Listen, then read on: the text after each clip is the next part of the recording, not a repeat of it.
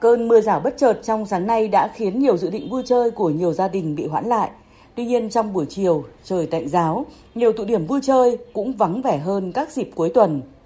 Tại Bảo tàng Dân tộc học, trong chiều hôm nay, nhiều gia đình cho con em mình tìm hiểu lịch sử, tập quán văn hóa các dân tộc thiểu số Việt Nam và chơi các trò chơi dân gian. Chị Trịnh Thị Yến ở Mỹ Đình, Hà Nội cho biết.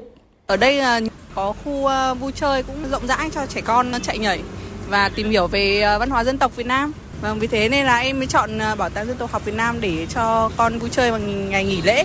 Thấy bảo trẻ con rất là vui và học được nhiều cái về lịch sử dân tộc. Dịp này, nhiều trung tâm thương mại, siêu thị cũng là một địa điểm mà các gia đình lựa chọn cho trẻ em đến mua sắm và vui chơi. Chị Trần Thu Hương ở Nghĩa Tân, Hà Nội cho biết. Nghỉ lễ thì gia đình tôi chọn đưa các con vào trung tâm thương mại để chơi. Vào đây thì à, các con vừa được vui chơi mà xong thì cả gia đình cũng tổ chức à, liên hoan ăn uống luôn. Mỗi dịp thế này thì gia đình tôi thì chọn các cái món ăn à, ở các cái vùng miền khác nhau để thưởng thức.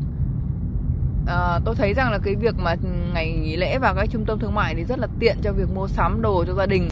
Theo quan sát của phóng viên, tại nhiều tụ điểm vui chơi như công viên Nghĩa Đô, Cầu Giấy, Vườn Thú Hà Nội, lượng người đến đây không tăng đột biến, thậm chí còn ít hơn so với những ngày cuối tuần.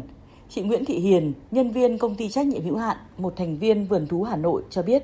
Ồ giờ tôi thấy vắng vẻ lắm. Vì cả hôm nay mưa, buổi sáng thì mưa, chiều thì nắng như này, bây giờ vắng vẻ cũng chẳng đông lắm đâu. Chắc là phải một hai hôm nữa thì chắc là có đông thì đông, hôm nay thì vắng. Hôm nay còn không bằng thứ bảy chủ nhật cuối tuần cơ. Tại các quán cà phê vỉa hè của Hà Nội, không khí lặng lẽ, không ồn ào.